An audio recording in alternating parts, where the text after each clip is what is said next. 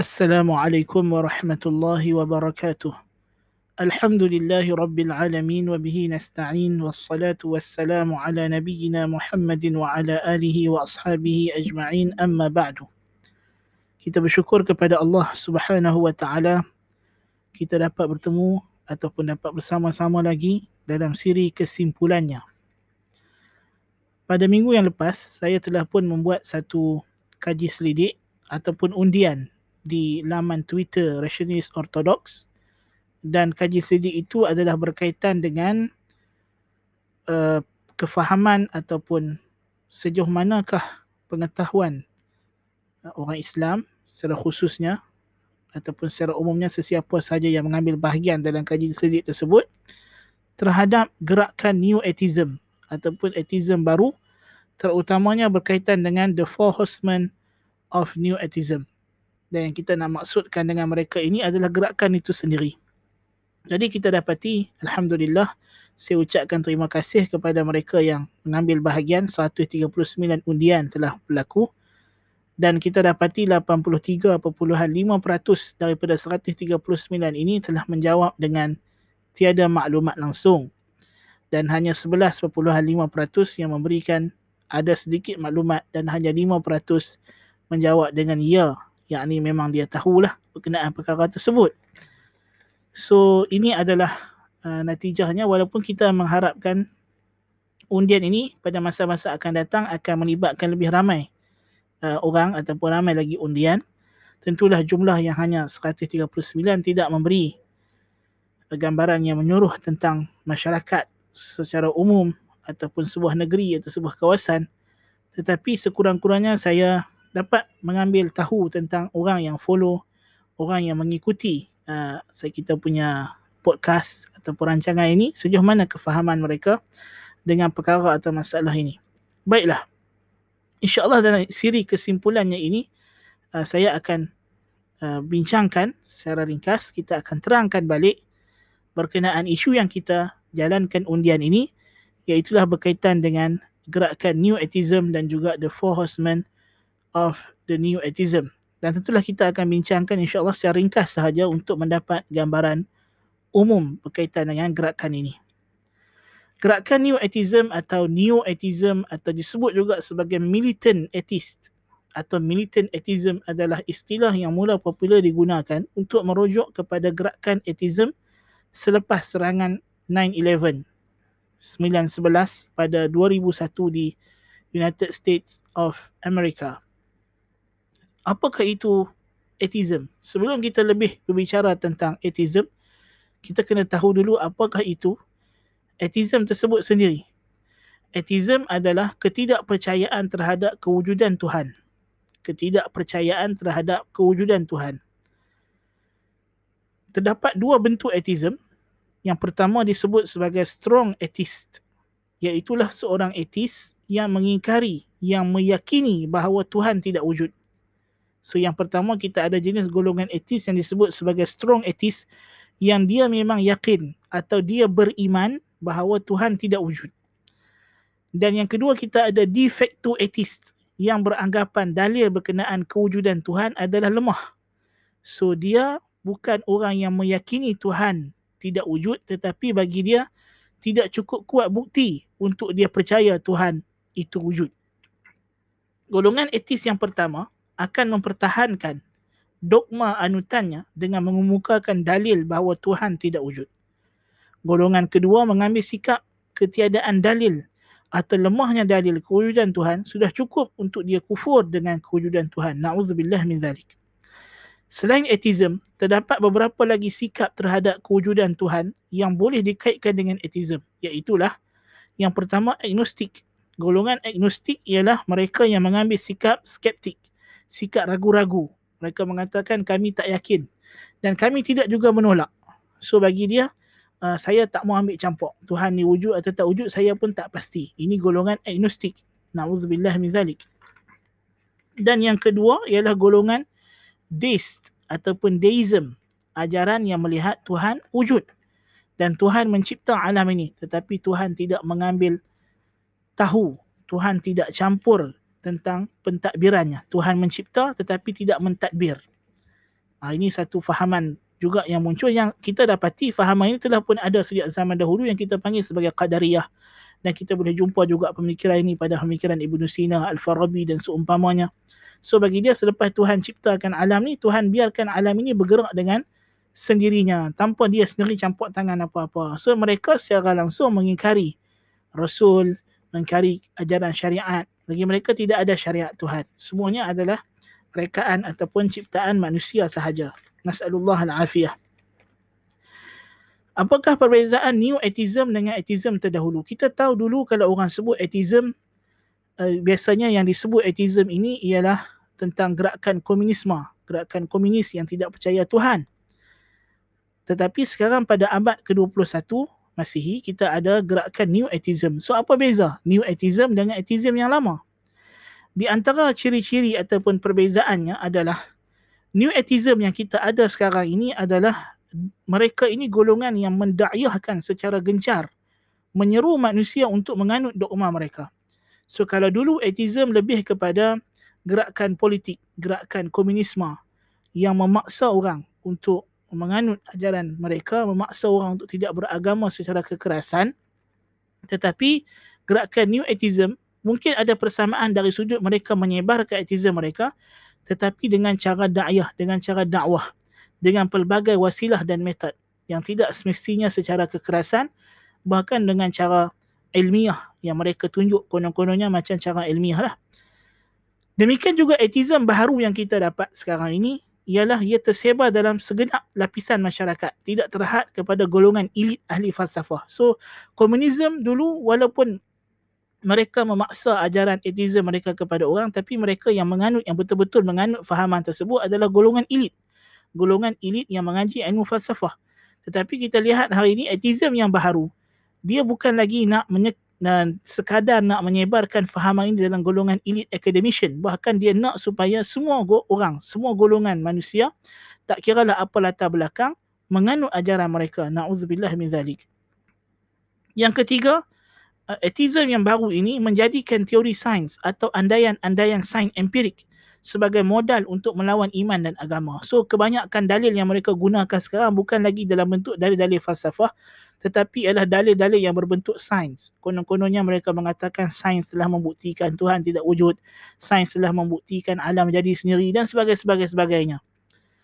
Yang keempat, mereka New Atheism menggunakan segenap wasilah yang ada untuk menyebarkan ideologi mereka seperti media sosial, filem dan drama, novel, dokumentari, politik, uh, juga teori-teori sains, pendidikan sains seperti science fiction dan juga pop science. Mereka sangat membenci agama dan memerangi agama terutamanya Islam. Menggunakan agenda memerangi keganasan sebagai ruang untuk mereka menyebarkan atheism. So, mereka ambil kesempatan kempen pihak barat untuk memerangi terorisme adalah sebagai jalan untuk mereka menggencarkan agenda mereka untuk menghapuskan semua agama. Sangat taksub dengan andaian-andaian sains yang menyokong dogma mereka seperti teori evolusi dan multiverse. Jadi mereka akan mempopularkan andaian sains bukan teori. Bukan fakta. Teori pun bukan. Dia hanyalah andaian, hanyalah hipotesis yang tak dapat dibuktikan dengan eksperimen sains pun tapi mereka akan gambarkan kepada orang kononnya ini adalah fakta sains seperti teori evolusi seperti fahaman kononnya alam ini ada banyak multiverse uh, itu yang kita akan mungkin kita akan bincangkan pada kesempatan yang lain secara lebih terperinci insya-Allah tapi kita nak kata benda ini andaian dan kita telah bincangkan tentang teori evolusi yang kita telah sebut.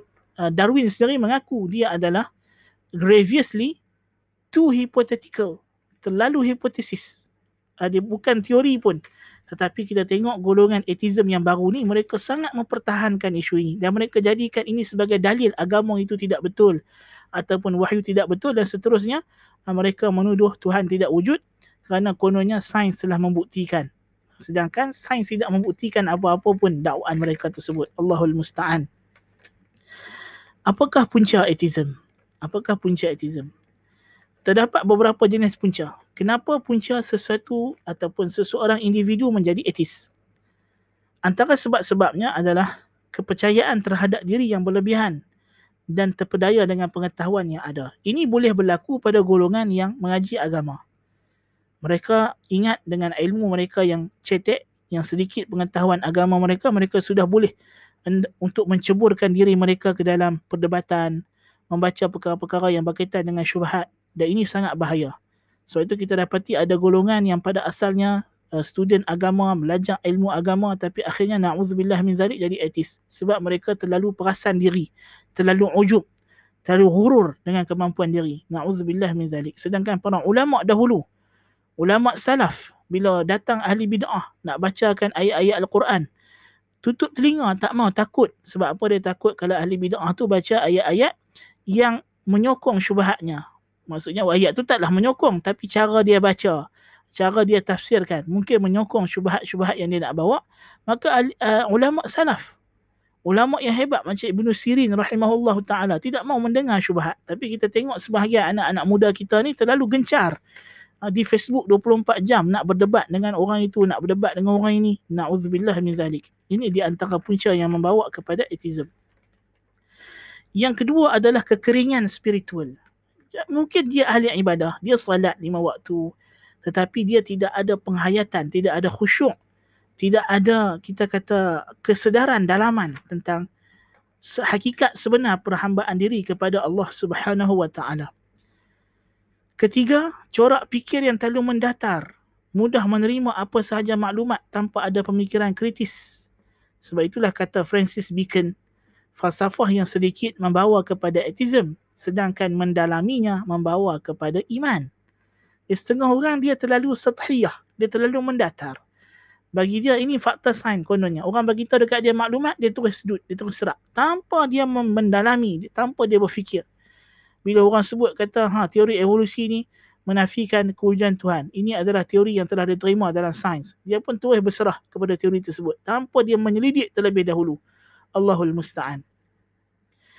Yang keempat adalah sikap gopoh dan tergesa-gesa. Ini dari sudut sikap dan persepsi. Cepat sangat nak menghukum. Cepat sangat nak menerima. Cepat sangat nak bereaksi bila datang satu-satu isu. Bila dia dengar orang kata, ini adalah maklumat sains. Al-Quran um, menyalahi maklumat sains. So dia dah melatah. Dia dah cepat-cepat nak bagi satu hukum. Tanpa dia menyemak terlebih dahulu. Yang kelima adalah pengaruh uh, syahwat dan cara dan cubaan untuk mengelak celaan dalaman rasa berdosa ini di antara perkara yang penting juga orang yang jadi atheism ni na'udzubillah min zalik kadang-kadang sebab dia dah ada satu syahwat kecenderungan misalnya golongan LGBT sebab dia dah ada kecenderungan syahwat tersebut dan dia nak cari satu ajaran satu ideologi yang boleh menerima syahwat dia so dalam agama dunia ni majoriti tidak menerima akhirnya dia nampak yang menerima itu ialah atheism na'udzubillah min zalik kekecauan jiwa, gangguan emosi, gangguan mental ini juga masalah psikologi, masalah sekretari. Dia membawa kepada autism. Dia ada pengalaman, dia kecil-kecil dia di, dicabul, dia didera, dia ditinggalkan, dia abai oleh ibu dan ayah. Itu membawa mendorong faktor untuk menjadi autism.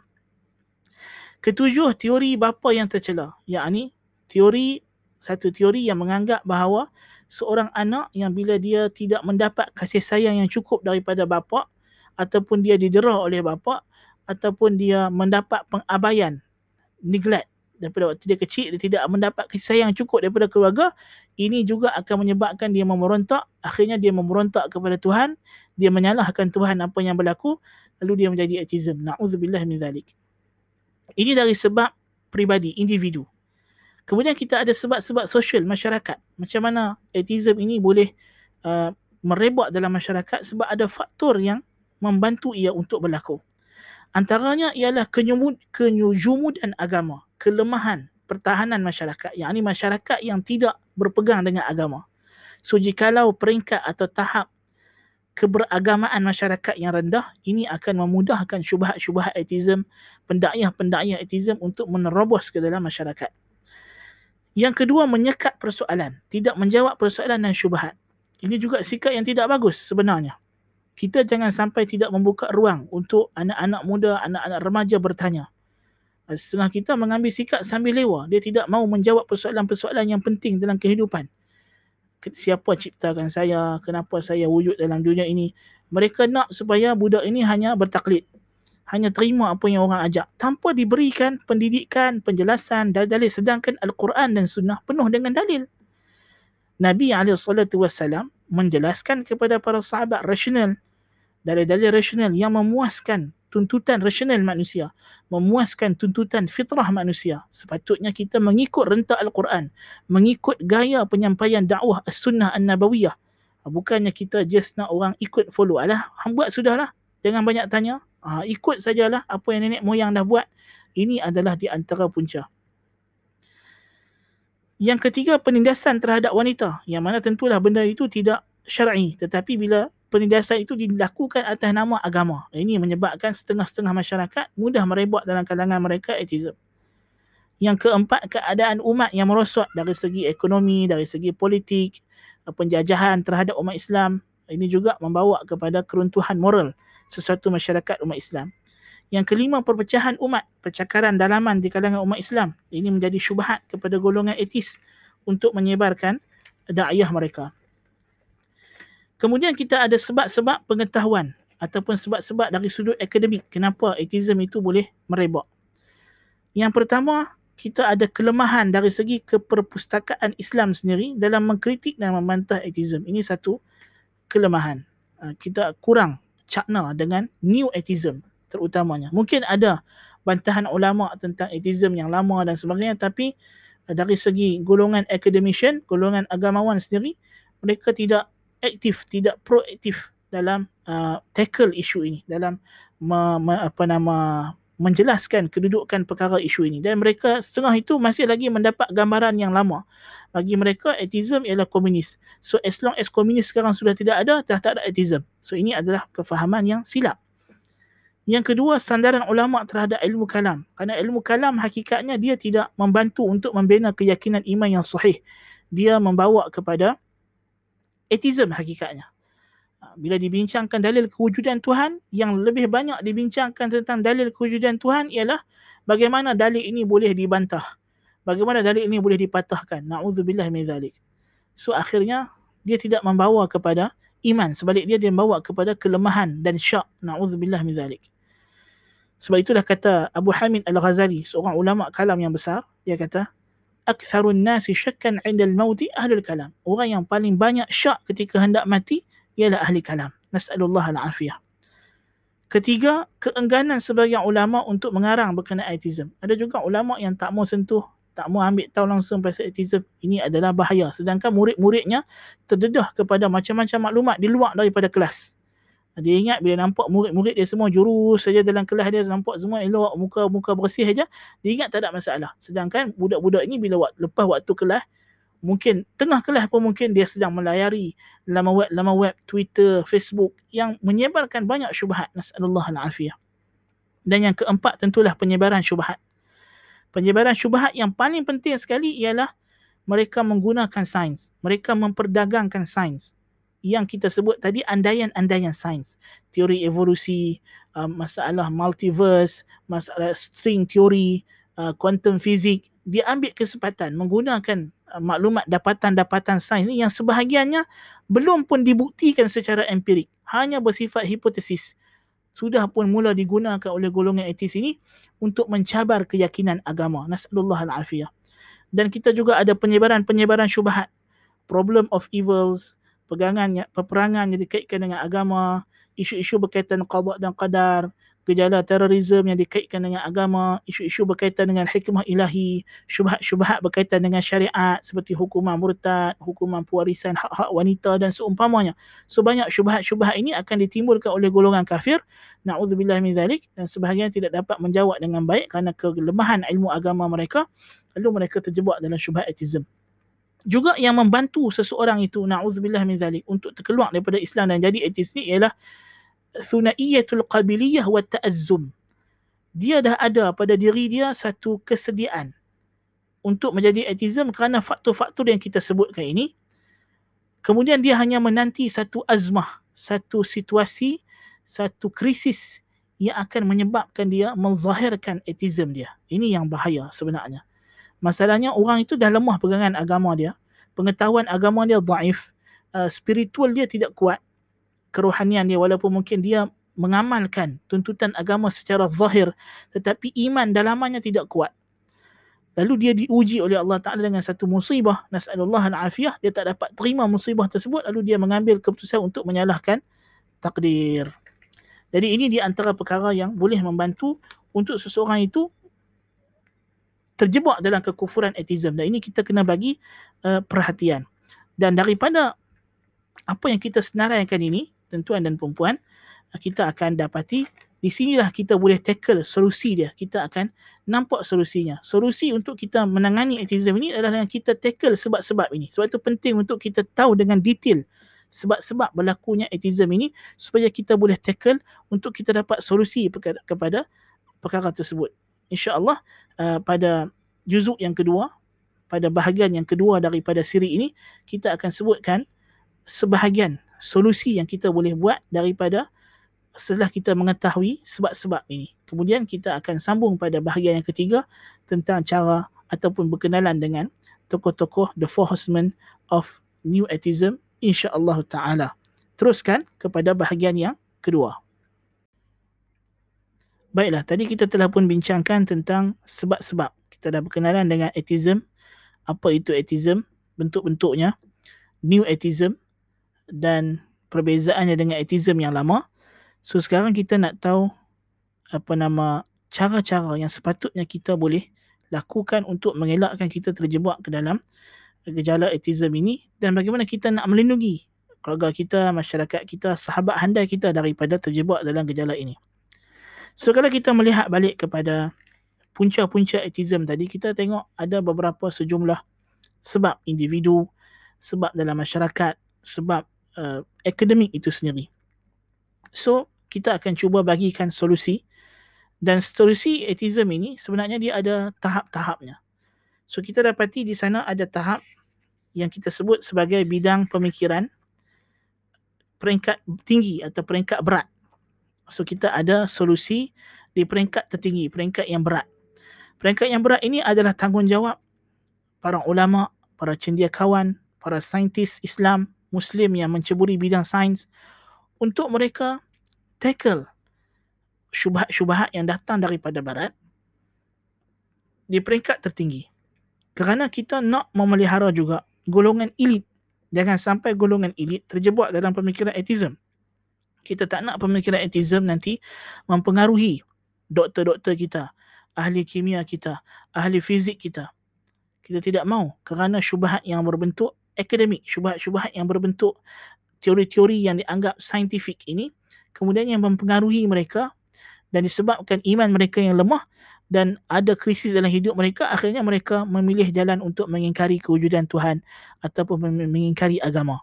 So perlu ada usaha-usaha ini dibuat dan juga perlu ada usaha untuk mengelakkan daripada pemikiran atheism ini uh, terjebak ataupun memerangkap golongan anak-anak muda yang mencuburi bidang pendidikan, bidang akademik, anak-anak muda kita yang sedang menuntut di peringkat universiti yang pergi ke luar negara. Yang mana kita kena faham atheism ini adalah benda yang tersembunyi. Seperti mana kata Ibnu Abbas radhiyallahu an, "Asy-syirk akhfa min dabimin namlah min dabi min naml namlati sauda ala sakhratin samma fi zulmati lail lebih tersembunyi daripada tapak kaki semut yang hitam di atas batu yang hitam atas batu yang licin yang yang dalam dalam gelap yang malam. Dia sangat tersembunyi. Kita tidak tahu. Ada golongan etis yang sampai sekarang masih lagi memfahirkan diri mereka sebagai Muslim. Macam di Barat, kita tengok kita tak ada beza. Dia atheist dengan dia Kristian. Sebab bila datang Christmas, semua pakat menyambut Christmas masalahnya. Ha, masih lagi apa nama memfahirkan kononnya macam dia orang Kristian tapi hakikatnya kepercayaan dalaman dia, dia dah dia dah hilang kepercayaan kepada agama dia dah lost faith dia dah tak ada kepercayaan kepada agama naudzubillah min zalik so ini di antara perkara yang kita kena hati-hati kita tak boleh anggap atheism ni kita tak nampak dia punya gejala, kita kata tak ada. Tak. Dia benda yang berada di dalaman yang kita tak tahu dan kita mungkin hanya akan nampak setelah dia dah terlambat. Macam kita kata COVID-19 lah kan. 14 hari dah ada dalam badan kita barulah nampak gejala dia pada penghujung. Tempoh pengeraman yang lama. So atheism ni dia macam itulah kita kata lebih kurang. Kita tak kita kena bersedia lebih awal. So dia mesti ada usaha di peringkat tertinggi. Daripada golongan cendekiawan, golongan para ulama, golongan pendakwah yang kena ada kesedaran. Pendakwah ni perlu diberi kesedaran dulu. Mereka perlu kenal dulu apa dia atheism, apa dia new atheism. Kalau tidak, sukarlah untuk masyarakat juga nak cari siapa nak nak minta rujukan. So, di sini saya mengambil kesempatan untuk menyeru kepada rakan-rakan pendakwah, rakan-rakan yang terjebak ataupun melibatkan diri dalam bidang dakwah ini untuk mempersiapkan diri mereka dengan maklumat-maklumat terkini. Mereka mesti sentiasa follow up dengan para ulama kita di Timur Tengah, para ulama kita, para pendakwah kita di Timur Tengah, di apa nama di Mesir, di Arab Saudi yang ada markas-markas yang khusus yang mengkaji tentang gejala autism ini.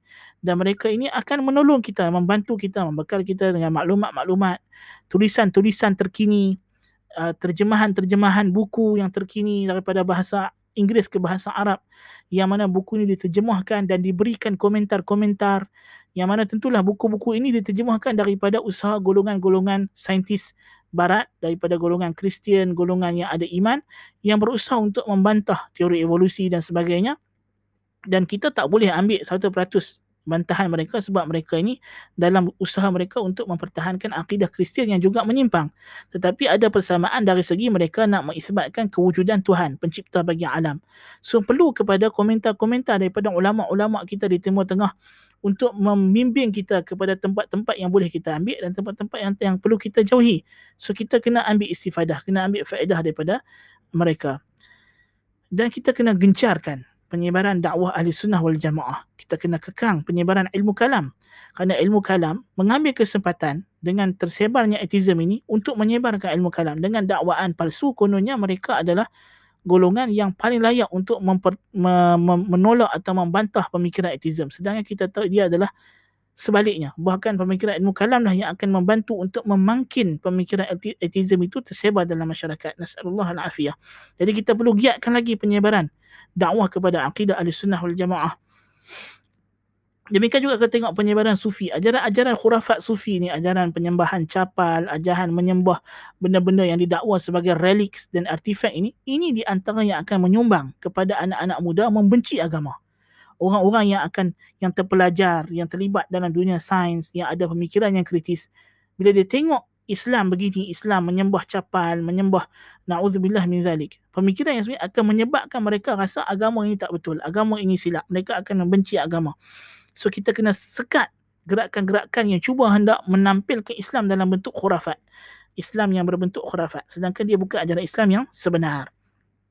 So kita juga kena ada peringkat dari segi usaha-usaha uh, pertengahan.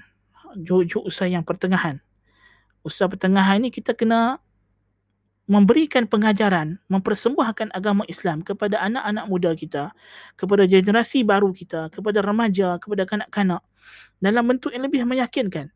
Kita tak boleh lagi mendidik mereka dengan sekadar ikut sajalah, buat sajalah, tak boleh. Kita mesti betul-betul mendidik. Kita kena bagi dia satu keyakinan bahawa agama yang dia pilih ini, agama yang dia dididik dalamnya Islam ini adalah agama yang memang benar. Dikenalkan kepada anak kita tentang sirah Nabi SAW. Tetapi kita tengok generasi sekarang dah makin jauh dengan Nabi SAW. Mereka tak kenal apa dia bukti-bukti kenabian Nabi kita SAW. Ini sangat penting. Bila orang kapiak tanya apa dia bukti Tuhan wujud, apa dia bukti Nabi itu benar. Ada anak-anak kita yang tak tak tak, tak mampu nak jawab. Sedangkan kita membiarkan anak-anak kita bergaul dengan pelbagai aliran dan ajaran agama. Di antara contoh kes yang kita pernah hadapi ialah seorang ini dia masukkan anak dia ke international school. Jadi anak dia berkawan dengan orang-orang yang tidak ada agama. Jadi kawan-kawan anak dia telah bertanya kepada anak dia apa bukti Tuhan wujud? Kenapa kamu masih percaya dengan agama? Kami dah tak percaya dengan agama. So apa yang menyebabkan kamu masih percaya kepada agama? So anak dia tak boleh nak jawab. Balik tanya ayah, ayah pun tak boleh nak jawab. Dan ini menyebabkan kerumitan tuan-tuan dan puan Sepatutnya kita kena bersedia. Sepatutnya kesalahan yang pertama dilakukan oleh orang ini ialah dia menghantar anak dia. Dalam keadaan anak dia belum ada didikan agama yang cukup untuk bergaul dengan orang yang sebegini rupa. Nasallallahu alaihi Sepatutnya dia utamakan pendidikan agama. Dan pendidikan agama juga perlu direformasi. Perlu ada bentuk yang baharu. Bukan kita nak membaharukan isi ajaran agama, bukan. Tetapi cara penyampaian. Bagaimana agama ini kita kena relatekan dengan sains, dengan kimia, dengan biologi. Kita tak boleh jadikan dia pemisahan dan bagaimana ajaran agama ini sepatutnya dia bukan lagi satu mata pelajaran tetapi dia adalah satu pendidikan. Nama tu dah bagus, pendidikan Islam, tetapi sejauh mana ia dipraktikkan? Sejauh mana pendidikan Islam yang diajar dalam subjek pendidikan Islam itu diimplementkan dalam kehidupan pelajar sepanjang waktu dia bersekolah. Seterusnya di rumah. Seterusnya dalam kehidupan sehariannya. Masalahnya kita dapati sekarang ada bentuk sekularisme tanpa sedar dia hanyalah subjek yang diajar untuk lulus peperiksaan. Kemudian maklumat itu tidak lekat lagi dalam minda pelajar. Selepas dia habis sekolah habis PMR habis SPM segala maklumat yang dia belajar dalam pendidikan Islam tidak lebih seperti maklumat yang dia belajar dalam subjek matematik sains biologi kimia.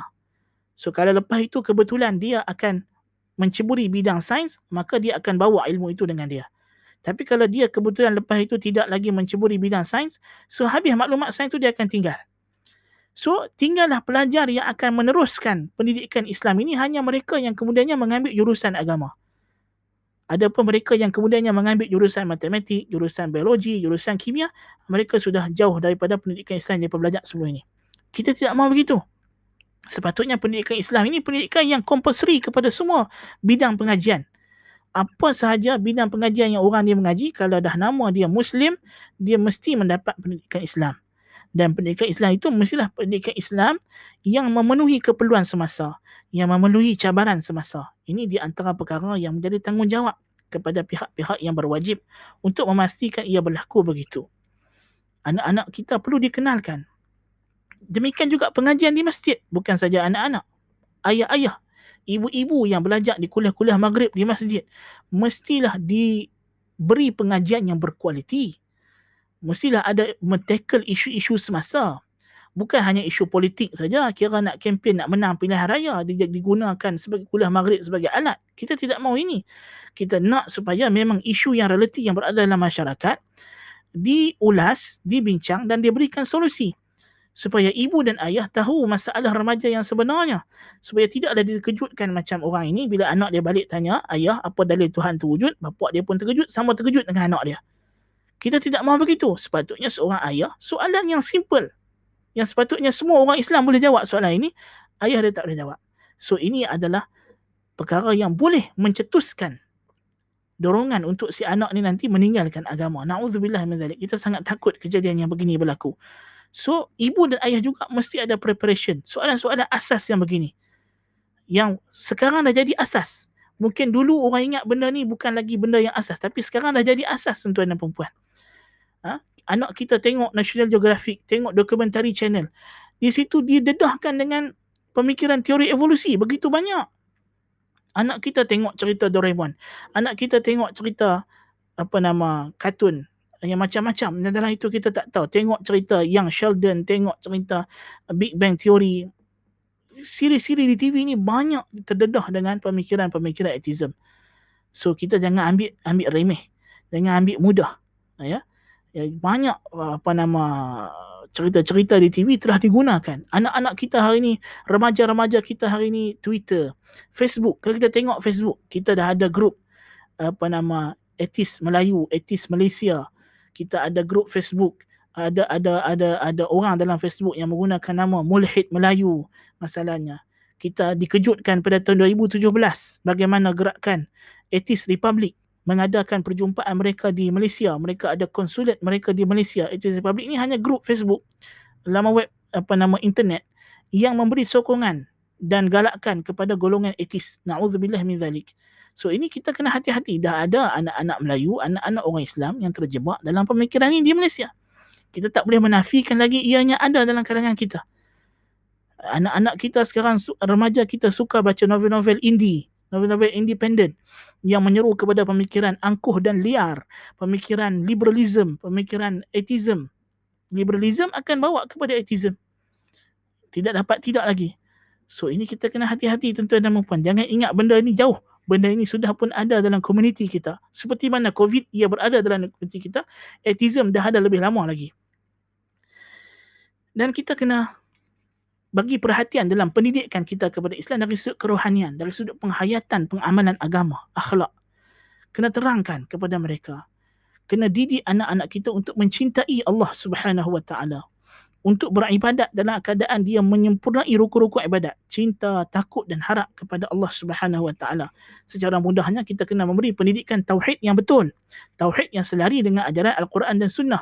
Bukannya tauhid yang berbentuk retorik berbentuk spekulasi ilmu kalam. Nasallallahu al-afiyah.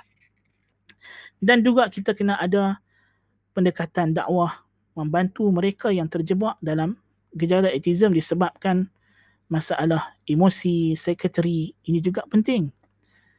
Kita kena bagi di peringkat yang rendah. Peringkat yang rendah ini kita kena dekati mereka-mereka yang terjebak dengan autism yang berpotensi untuk didayahkan kepada autism mungkin kerana kemiskinan, mungkin kerana musibah yang menimpa mereka. So, pendakwah Islam, orang Islam, jiran tetangga kena proaktif dalam membantu sahabat handai, kaum keluarga, jiran tetangga, yang terjebak dalam kesusahan. Jangan sampai nanti mereka dijadikan mangsa oleh pendakyah-pendakyah.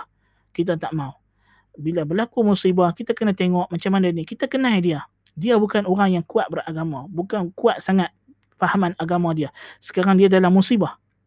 So dia dalam keadaan yang membolehkan dia untuk dihasut oleh syaitan untuk pelbagai kesesatan.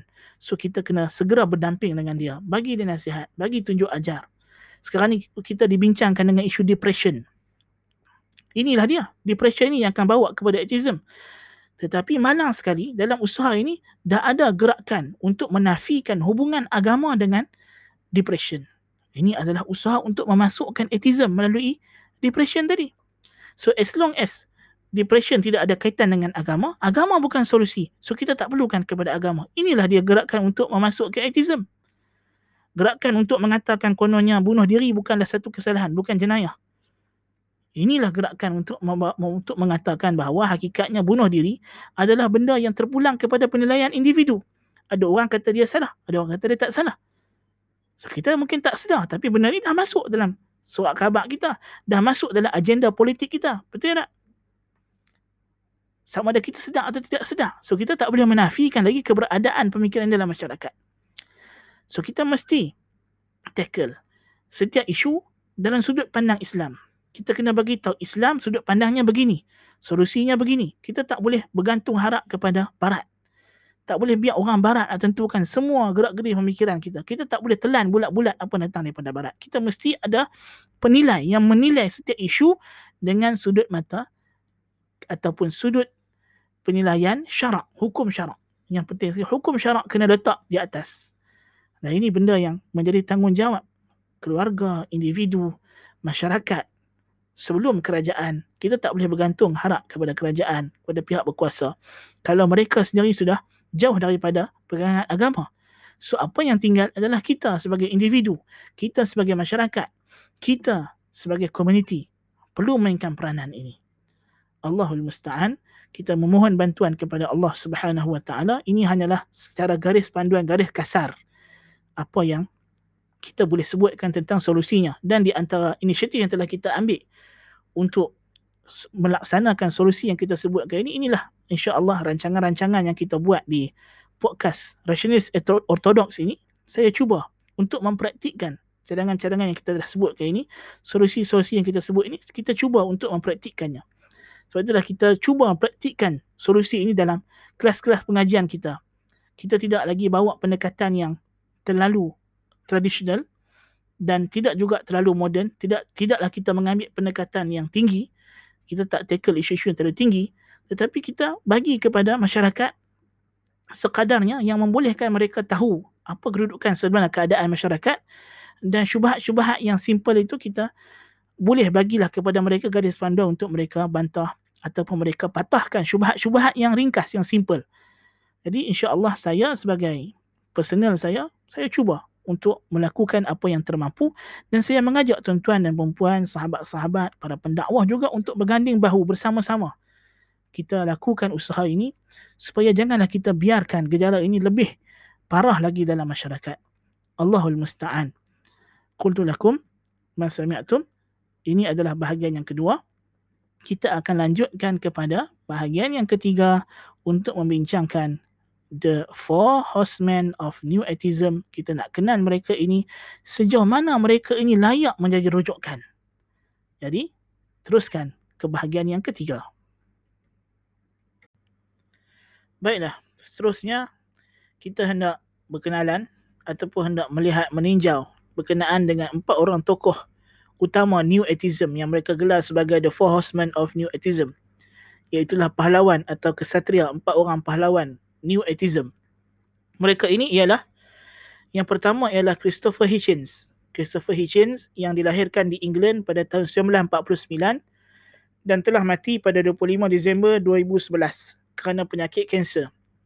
Dia berhijrah ke USA, ke United States of America dan pada awalnya mendapat pendidikan di University Oxford dalam bidang falsafah, politik dan juga ekonomi. Kemudian bekerja sebagai wartawan dan juga penulis.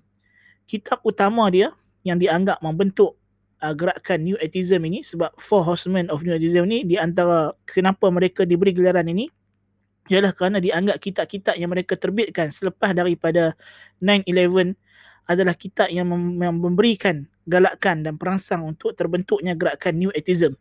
So kitab dia ialah God is not great how religion poisons everything yang diterbitkan pada 2007. Hitchens ini dia seorang yang mempunyai sikap yang pelik. Dia apa nama hidup dia untuk dia mendapatkan kemasyhuran adalah dengan dia suka mengkritik orang yang famous, orang yang masyhur. Kritik untuk mengkritik. Maksudnya dalam kaedah kita sebut khalif tu'raf. Kalau kau nak dikenali engkau buatlah perkara yang menyelisih orang ramai. So orang yang orang suka dia akan tunjuk dia tak suka. Tokoh, ahli politik, wartawan ataupun artis atau siapa sahaja tokoh masyarakat yang masyarakat suka, Hitchens akan menunjukkan dia tak suka. Dia akan kritik seperti macam Mother Teresa ke, Princess Diana ke, JF Kennedy ke, So ini semua apa nama Gandhi ke semua ni dia akan kritik. Dia kritik hanya bukan ada sebab objektif. Dia just nak menjatuhkan. Dia hanya penuhkan dengan penghinaan. Kata orang ni bodoh, orang ni tak diperlukan. Dia hanya hina, hina, hina saja. Dia tidak ada satu kritikan yang objektif. Bukan ada satu benda. Dia just nak kritik. Adapun orang yang yang tidak disukai oleh orang lain macam George W. Bush. Orang ni dia akan suka, dia akan puji, dia akan bertahan. So maknanya hidup dia ni sungguh pelik. Dia hanya mencari kemasyhuran, mencarikan apa nama kita kata fame ataupun famous itu dengan cara menjatuhkan orang. So dia dikenali dengan perangai tersebut. Uh, melalui fasa hidup terabai sejak kecil. Dia ni daripada kecil dia ada masalah family, keluarga di mana mak dia tak tak nak nak bercerai dengan ayah dia, mak dia nak bercerai dengan ayah dia, mak dia ada hubungan sulit dengan lelaki.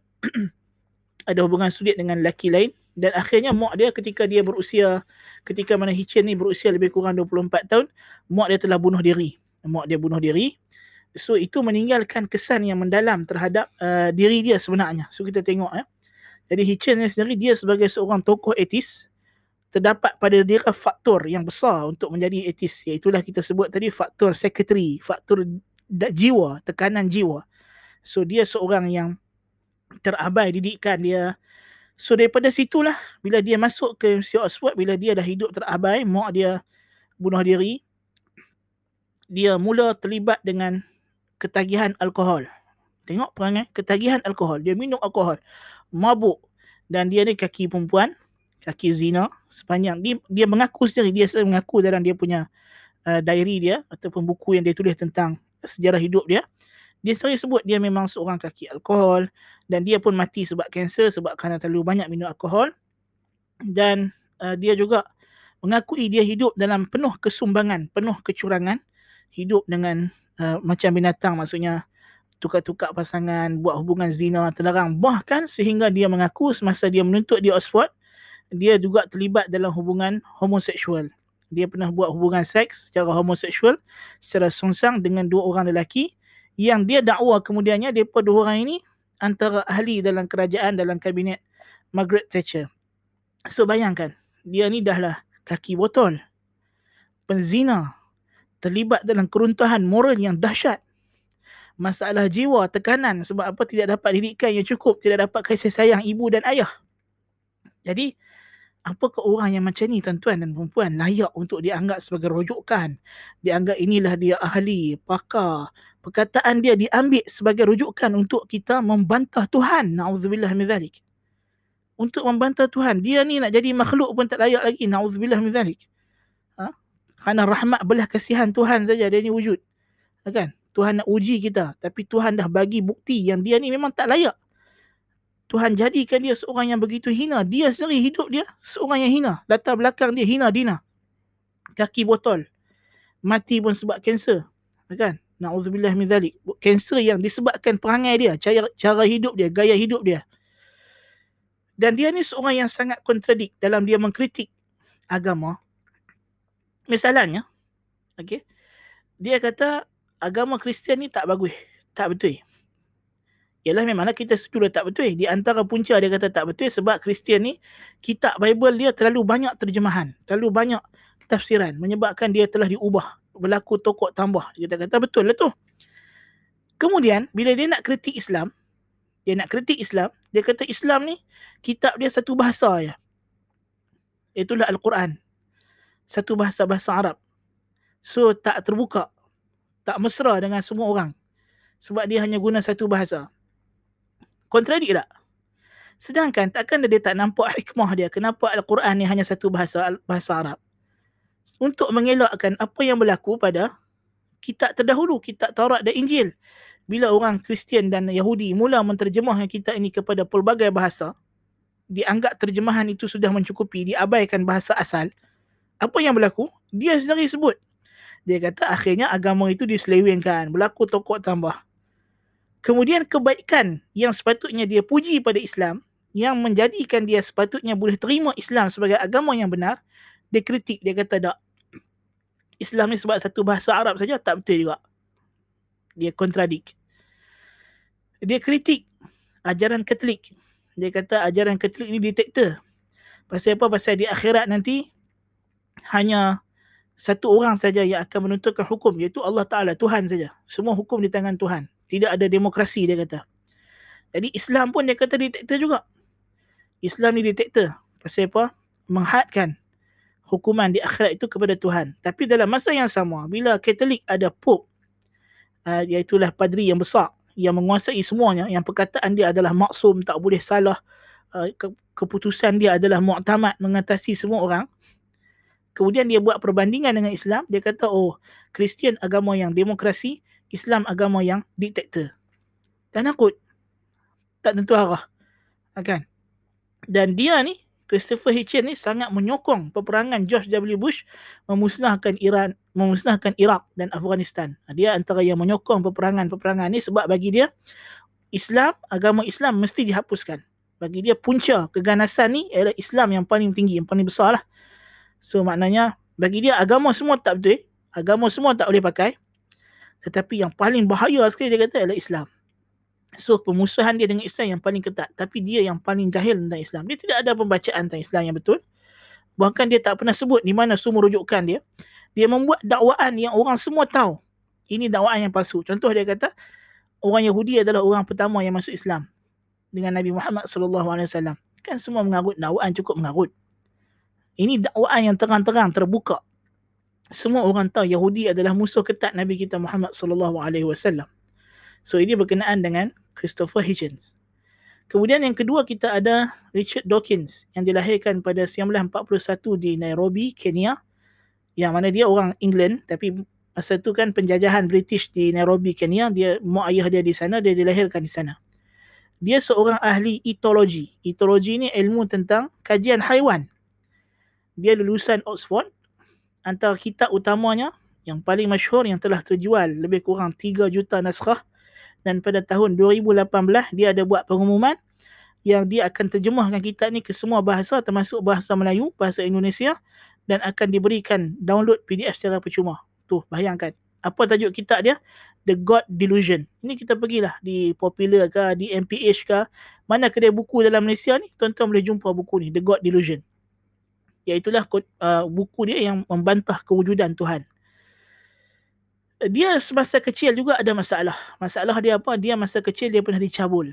Dia pernah diserang secara seksual. Ha, ha, ha. Kan masa kecil dia dia pernah dicabul ataupun di diperkosa kan. Uh, dia ni terlalu taksub dengan teori Darwin sehingga digelar sebagai Darwin's Rottweiler. Darwin's Rottweiler, anjing Darwin. Anjing Rottweiler Darwin. Pasal dia sangat taksub dengan teori Darwin. Dia ada tulis buku pasal teori evolusi antaranya The Greatest Show on Earth yang konon-kononnya mengemukakan sejumlah dalil tentang evolusi ini kita akan bincangkan insya-Allah nanti dalam program sembang pagi Jumaat kita. So dia uh, taksub dengan teori Darwin. Walaupun hakikatnya sejumlah golongan etis yang lain yang juga ahli akademik tak selesa dengan Richard Dawkins. Pasal apa? Dia bercakap benda yang dia bukan ahli. So kadang-kadang maklumat yang dia bagi tu terang-terang salah ataupun tak betul. Sebenarnya dia bukan pakar biologi walaupun banyak orang orang etis sekarang duk dakwa kata uh, Richard Dawkins ni adalah orang pakar biologi. Dia pengajian dia etologi. Dan dia orang yang paling tak reti falsafah. Dia tak ngaji falsafah tapi dia bercakap tentang falsafah. Dia buat main dalil-dalil falsafah kononnya dalam buku dia The God Delusions. Apa nama dia nak bercakap tentang teori Darwin tentang apa nama tatawur tapi dia sebenarnya bukan ahli biologi. Dia ahli etologi. Dia hanya mengkaji tingkah laku haiwan bidang pengajian dia. Allahul musta'an. So memang sehingga kan ada orang etis sendiri yang tak selesa dengan dia. Uh, dia mengadang-adakan teori meme kan? Uh, teori meme dan semua tindak tanduk manusia dipaksa oleh genetiknya. Ini di antara ke, ke, kebejatan Richard Dawkins ialah bagi dia pasal apa orang beragama pasal ikut-ikutan pasal dah ramai orang buat benda tu akhirnya terikut-ikut dia kata Ah, bukan sebab benda tu betul. Ini adalah satu dakwaan yang palsu. Kemudian bagi dia manusia ini tindak tanduknya dikawal oleh genetik. So dia kata, masa dia kecil, masa dia masih lagi Katolik, masa dia lagi Kristian, masa tu dia kata bila dia diperkosa, dia dikenal serangan seksual dicabul tu, pandangan dia adalah berbeza dia kata. Pandangan dia berbeza. Benda tu salah. Benda tak betul. Tak betul. Tapi bila dah jadi etis, Na'udzubillah min zalik dia kata bagi dia sebenarnya kita tak boleh nak salahkan orang yang buat benda tu. Pasal dia kata semua manusia tindak tanduknya dikawal oleh genetik, dikawal oleh urat saraf. So sebab itu menurut Richard Dawkins tidak ada apa yang salah. Richard Dawkins adalah di antara yang gencar sekarang ini menyeru kepada hak untuk aborsi, hak untuk penguguran janin. Sehingga dalam Twitter dia dia sebut dia kata uh, dia, dia sebut a fetus is less human than an adult pig. A fetus is less human than an adult pig. Maksudnya bayi janin dalam perut lebih kurang, maksudnya kurang sifat kemanusiaannya berbanding seekor babi dewasa. Allahul Musta'an. Dia juga menyeru membenarkan aktiviti videofilia, membenarkan sumang mahram. So bagi dia sumang mahram adalah normal, tidak ada masalah. Dan uh, dia juga menyeru kepada aborsi, menyeru kepada abortion. So dia tidak ada bagi dia semua tindak tanduk manusia ini dikawal oleh urat saraf. So tidak ada apa yang salah. Dia adalah jabriyah. Jabriyah pada tahap yang paling utama sekali. Allahul musta'an. Uh, dia dia kufur dengan Tuhan. Kemudian dia beriman dengan urat saraf dia sendiri. Nas'alullah al-afiyah. Orang macam ni kita jadikan tokoh ikutan. Orang yang tidak ada nilai etika, nilai moral hanya kerana dia diperkosa masa kecil dan mungkin dia tak dapat nak lepaskan mimpi ngeri tersebut akhirnya dia buat teori-teori yang mengarut macam ini. Kemudian kita nak kata dia adalah saintis dan perkataan dia boleh digunakan untuk membantah agama. Ini adalah satu cara fikir yang pelik tuan-tuan dan puan dan di antara lagi kalau kita nak cerita pasal Richard Dawkins ni dia ada yayasan The Richard Dawkins Foundation for Reason and Science memang gencar lah dalam menyebarkan atheism ini. Dan di antara dia punya kita kata uh, dia juga sering masuk rancangan TV dan dia masih hidup lagi sampai sekarang. Dia masih aktif lagi di Twitter. Um, apa nama kita tak galak galah tuan-tuan untuk tengok Twitter tak perlu tengok lah tapi memang dia ada kenyataan-kenyataan yang jelas mengarut uh, yang memang menunjukkan bahawa dia bukan orang yang layak untuk kita jadikan ikutan. Bukan orang yang layak untuk kita jadikan pegangan. Dia hidup dalam keruntahan moral. Dia tidak melihat di sana ada nilai etika yang universal. So bagi dia apa saja benda yang tidak bermoral, hakikatnya benda tu boleh saja. Termasuklah jenayah, apa saja, semuanya bagi dia boleh. Kan? Ini adalah fahaman atheism sebenarnya. Sebab atheism bila dah tak ada Tuhan, kepada siapa mereka nak bertanggungjawab? Sebab tu dia sebut di antara kenyataan Richard Dawkins adalah dia kata bila dia dah jadi atheist maka dia rasa tenang. Apa maksud rasa tenang? Dia sudah tidak ada lagi rasa bersalah bila dia buat dosa. Ha, itu punca. Nafsu syahwat. Dia nak benarkan syahwat-syahwat dia ini dengan cara menafikan Tuhan. Satu orang, kalau kita kata, satu orang berhijrah ke bandar, di kampung ada mak ayah dia.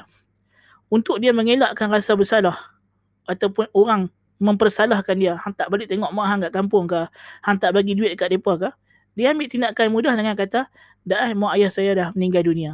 Atau saya anak yatim piatu. Dia menafikan kewujudan mak ayah dia, supaya dia bebas daripada dibebankan dengan tanggungjawab. So macam itulah. Hakikatnya mak ayah dia tetap ada dan dia mungkin boleh menafikannya dengan mulut tapi dalam hatinya jauh di sudut pandang dalam hati dia dia tahu mak ayah dia masih wujud. Dan dia bertanggungjawab. Walillahil mathalul ala macam itulah orang etis. Dia nak lari daripada rasa bersalah kepada Tuhan rasa berdosa bila dia buat dosa. Tapi hakikatnya dia tahu Tuhan wujud dan memerhatikan gerak geri dia. Seterusnya yang ketiga ialah uh, Sam Harris ataupun Samuel Benjamin Harris. Di mana dia ni berketurunan Yahudi. Mak dia Yahudi ayah dia Kristian. Dia dilahirkan pada uh, 9 April 1967 uh, Masihi.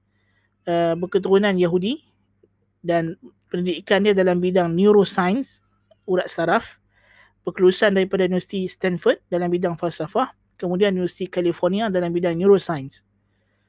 Kitab Sam Harris lah yang dianggap sebagai pencetus kepada gerakan New Atheism, iaitu kitab dia The End of Faith penyudah keimanan yang ditulis pada tahun 2007 yang dianggap uh, kita inilah yang menggagaskan menghidupkan pemikiran new atheism.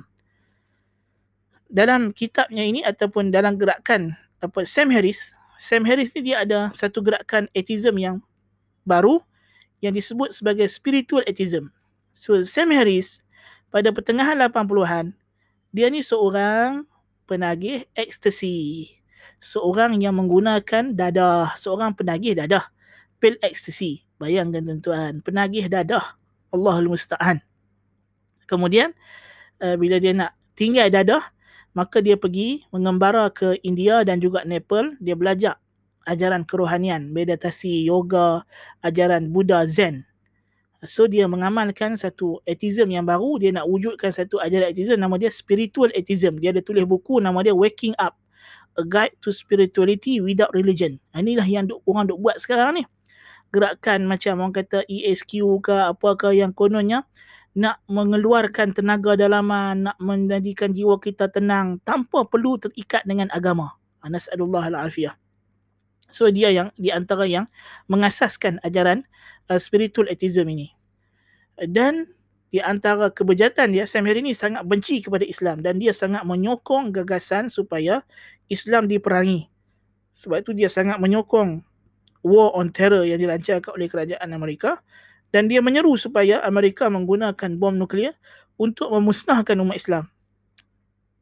Dia kata elok kita guna bom nuklear ini untuk memusnahkan umat Islam sebelum umat Islam ambil bom nuklear ini dan musnahkan kita dia kata. Ha, tengok. Jadi atheism bukan ajaran yang baik tuan-tuan. Neo atheism bukan ajaran yang baik tuan-tuan dan puan Mereka ajaran pengganas. Mereka tak ada segan silu untuk menyeru supaya kita dimusnahkan, kita dihapuskan. Nasallallahu al-afiyah. Dan yang terakhir ialah Daniel Dennett. Ini yang paling dia agak dia tua sikit daripada Richard Dawkins.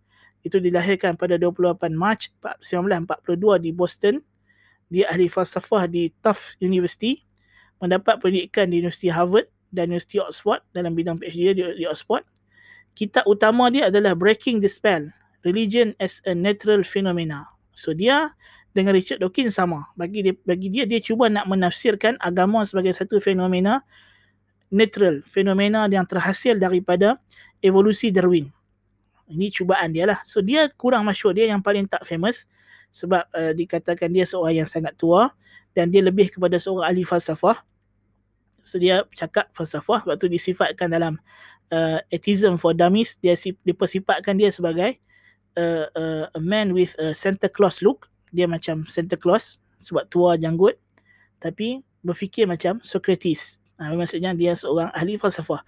So dia kurang terkenal. Tapi berbanding yang empat orang. Tapi dia dianggap kitab dia Breaking the Spell ini dianggap yang menyumbang kepada pembentukan New Atheism. Na'udzubillah min zalik. So dia menyokong teori apa nama teori Richard Dawkins yang mengatakan agama ni hanyalah meme, memetik yang orang ikut-ikut saja. Sedangkan tentulah mereka tidak ada bukti akan perkara ini. Ha, kalau kita nak tengok pun semasa Darwin mengasaskan teori evolusi dia, kawan seperjuangan dia Alfred Wallace meninggalkan dia di saat akhir. Kenapa? Kerana dia tak boleh terima bila Darwin kata pemikiran manusia apa nama informasi maklumat yang ada dalam otak manusia ni tidak lebih hanyalah kejadian sampingan daripada evolusi. Dia kata tak mungkin. Benda ni tak mungkin berlaku macam itu. Kerana dia terlalu terlalu kompleks untuk kita mengatakan dia jadi secara rawak, secara random. So bayangkan, dakwaan ini telah ditolak oleh rakan seperjuangan Darwin yang dianggap mengasaskan teori evolusi bersama-sama dengan dia. Akhirnya disebabkan bila Darwin nak kata akal manusia, pemikiran manusia ini hanyalah kebetulan jadi. Maka yang ni kawan dia sendiri tak boleh terima. So tiba-tiba datang Richard Dawkins dengan Daniel Dennett nak kata bahawa hmm, memang agama ni sampingan, kebetulan jadi dalam otak manusia. Kebetulan sampai semua manusia beriman, beragama. Kalau betul ada kebetulan ataupun kita kata sampingan, sempelan daripada evolusi, uh, atheism lah. Sebab atheism yang paling sikit, na'udzubillah min zalik. Tapi tentulah evolusi tidak betul daripada asalnya. Uh, so inilah empat orang uh, apa nama the four horsemen of new atheism kita nak kenal secara ringkas dan kita dah jelaskan bagaimana mereka ni sebenarnya bukan orang yang layak untuk diikuti. Mereka tak layak. Ada yang penagih dadah, ada yang penagih arak, ada yang penagih kaki seksual, ha? tidak kenal, tidak boleh membezakan jenayah dengan samping yang lain. Dan ada seorang tua yang tak tahu apa dia cakap, Daniel Dennett ni, ha? tak, tak ada kepentingan langsung akan bercakap benda-benda yang kita kata falsafah yang tak realiti. Uh, bercakap benda-benda yang tidak realiti. So, uh, jelaslah kalau kita tengok inilah dia pahlawan mereka pun kita dah tahu dah ajaran ni ajaran yang memang karut daripada asasnya. Tetapi itulah dia. Disebabkan kita tak mengenal sisi yang buruk ini. So itu kita duk menyangka bahawa ah ini pun inilah tokoh-tokoh barat apa datang daripada barat adalah baik. Salah sama sekali. Maka mereka ni memang semua golongan yang tak boleh diharap dan mereka ada agenda yang tersembunyi tidak lain tidak bukan untuk merosakkan uh, umat Islam secara asasnya dan untuk merosakkan agama dan menyeru manusia ke arah kekufuran. Naudzubillah min zalik. Dan mudah-mudahan dengan pendedahan yang ringkas ini dapatlah kita fahami bahawa new atheism ini adalah ajaran yang sonsang ajaran yang bahaya dan tokoh-tokohnya bukanlah tokoh-tokoh yang perlu dikagumi atau perlu digeruni bahkan mereka ini tokoh-tokoh yang hanya berjenama dengan akademik tapi hakikatnya bila mereka bercakap, bila mereka menulis, bila mereka mengucapkan ucapan tidak ada nilai ilmiah langsung. Cuma banyak orang ini yang masalahnya. Masalahnya ialah macam kita sebut tadi di antara punca ateism ialah sathiyatul fikriyah. Kedataran dalam cara berfikir. Dia disebabkan orang ini dikenali sebagai pensyarah universiti sekian, orang ni ada PhD, terus dia terima dianggap orang ni akademik. Ha, inilah di antara punca. Banyak orang tertipu dengan tokoh-tokoh etis ni sebab pemikiran yang mendatar ini. Dia tak ada kaji pun. Bagi dia hmm, dia kan lulusan Oxford dia kan lulusan Harvard lulusan Stanford. Akan ada PhD ada degree banyak terkenal famous masuk TV bercakap. Ha, so dia mudah terima macam itu saja cara dia nak terima orang macam tu ha, so inilah yang bahaya sebenarnya tapi kalau dia buat sedikit kajian, dia gerakkan sedikit otak dia, minda dia untuk mengkaji, dia akan nampak sebenarnya mereka ni semua pakaian saja. Tapi isi kosong sebenarnya, tin kosong saja. Allahul Musta'an. Jadi mudah-mudahan penerangan ini dapatlah memberikan faedah kepada kita semua. Uh, cukuplah sekadar ini. Subhanakallahumma bihamdika ashhadu an la ilaha illa anta astaghfiruka wa atubu ilaik. Wassallallahu ala nabiyyina Muhammad. Wassalamualaikum warahmatullahi wabarakatuh.